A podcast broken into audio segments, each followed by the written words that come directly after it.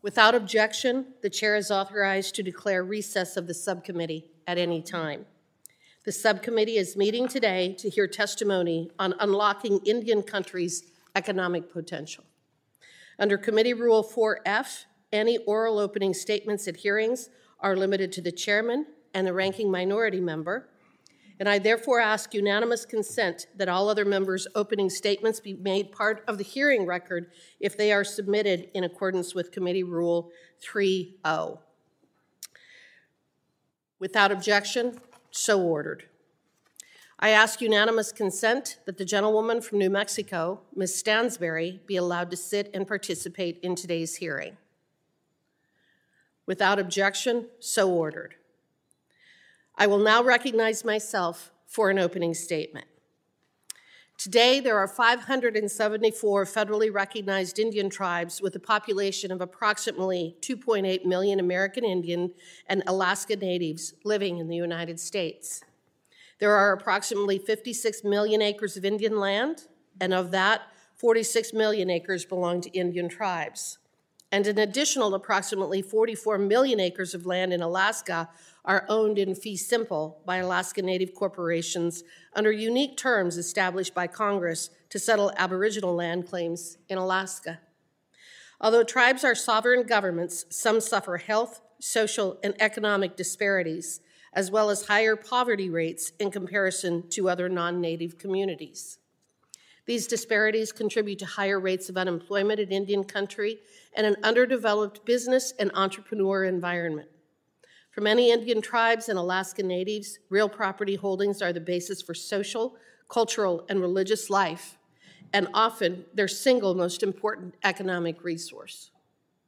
Typically, Indian lands primarily fall into one of three categories trust, fee, and restricted fee. Trust land is owned and managed by the United States through the Department of the Interior and these lands are held in trust for the benefit of an Indian tribe or individual Indians. It is inalienable and non taxable. Restricted fee land is fee simple land that an Indian tribe or individual Indian may own and hold title, but is subject to a restriction against alienation and taxation. An Indian tribe or individual Indians also own fee simple land that can be freely alienated or encumbered without federal approval. The current paradigm of the trust responsibility as conceived and imp- implemented by the government has, in the view of some, wreaked all matter of harm on tribal communities. When federal Indian land is held in trust by the Department of the Interior, legal title to that land is effectively owned by the federal government. This distinction means that no decisions about these trust lands can occur without the approval of Washington bureaucrats, and this can slow or, in some cases, halt development for years. It also drives up costs. While some statutes, like the Long Term Leasing Act, have enabled some tribes to lease their land for longer terms, many tribes still face the effects of the Non Intercourse Act, which limits their ability to buy, lease, or sell land for economic development purposes. We're going to hear some of those stories today from our witnesses and what these individual exemptions allowed the represented tribes to accomplish expanding the ability of tribes to use their land in ways without needing to come to the government for approval is crucial for furthering self determination and economic security. It is in this spirit that yesterday I introduced a bill that would allow all federally recognized tribes to authorize leases of up to 99 years for lands held in trust. This would get rid of the piecemeal approach Congress has taken on these requests for the past 67 years. Congress should continue to provide additional tools to all federally recognized Indian tribes to conduct the activities that they choose. Tribal governments already seek to make the best decisions for their members, for their social, cultural, and economic security. We should ensure that Indian lands, whether owned in fee, owned in restricted fee, or held in trust for the benefit of the tribes, are able to be used as the tribes want to use them. I look forward to today's discussion and how Congress can remove onerous restrictions on Indian lands, including trust lands, so that the tribes can unlock economic potential and diversify their business and economic interests.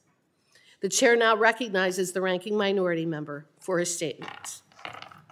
Good morning, all, and thank you to the witnesses uh, for joining us here today. Uh, I'd also like to extend uh, my warm welcome to the chairwoman who is now heading up the committee, and I look forward to ongoing bipartisan support on the issues of uh, affecting Native American tribes uh, and our indigenous peoples as well as the insular areas. And I think that that's one of the wonderful parts of this committee, uh, this subcommittee. It has always acted in a way that puts the interests of uh, uh our indigenous peoples, our Native Americans first. Um, and for that, I am very, very uh, pleased and proud of the great work we've done. Um, economic sovereignty is how I often think of these issues, right? Tribes need economic sovereignty. And today's topic of unlocking Indian tribes' economic potential is especially timely after the great bipartisan economic development work we accomplished last session. We did get a lot done, and there is always more to do. The journey is a journey right? We constantly have an obligation to move ourselves forward.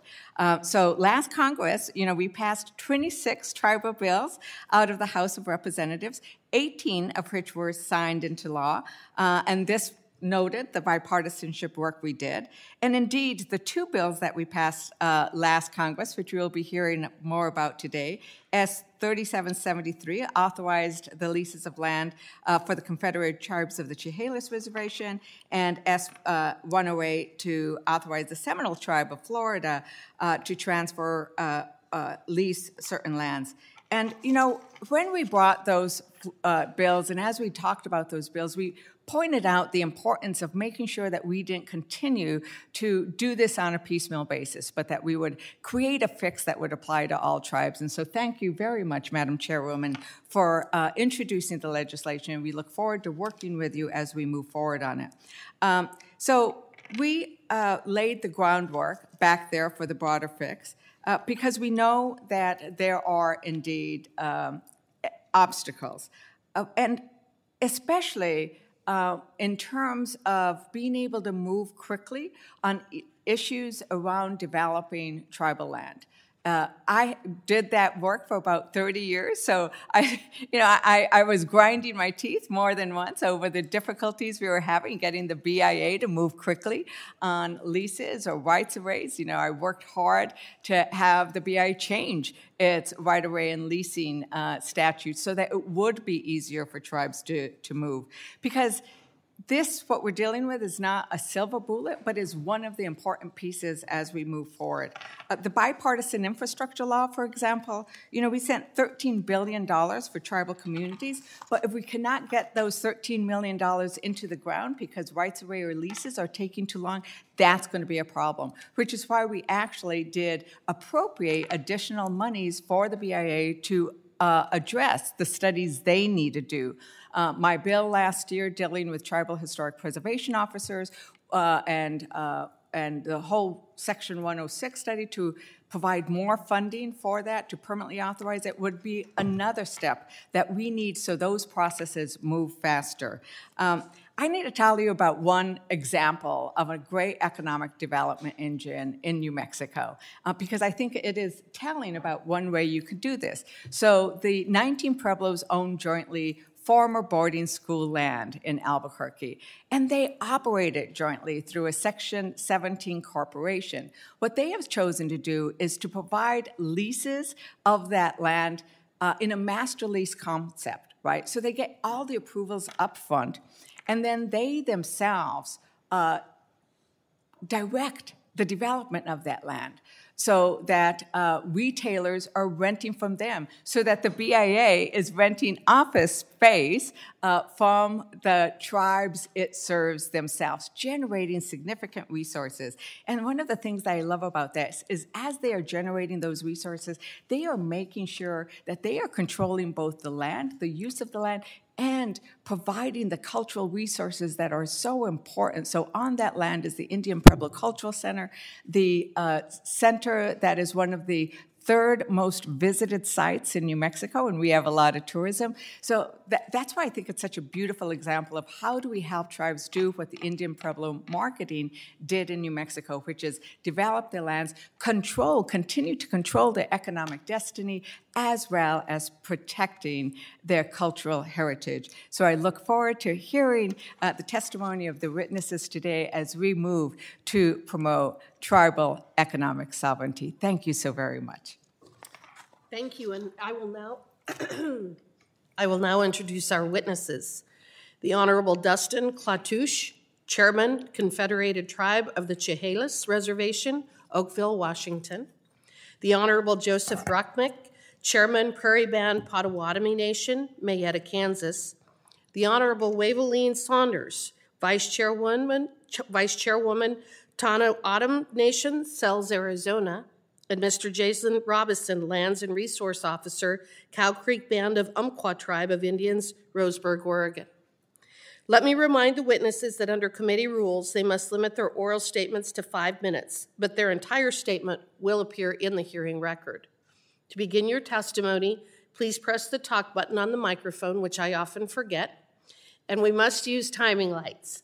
When you begin, the light will turn green.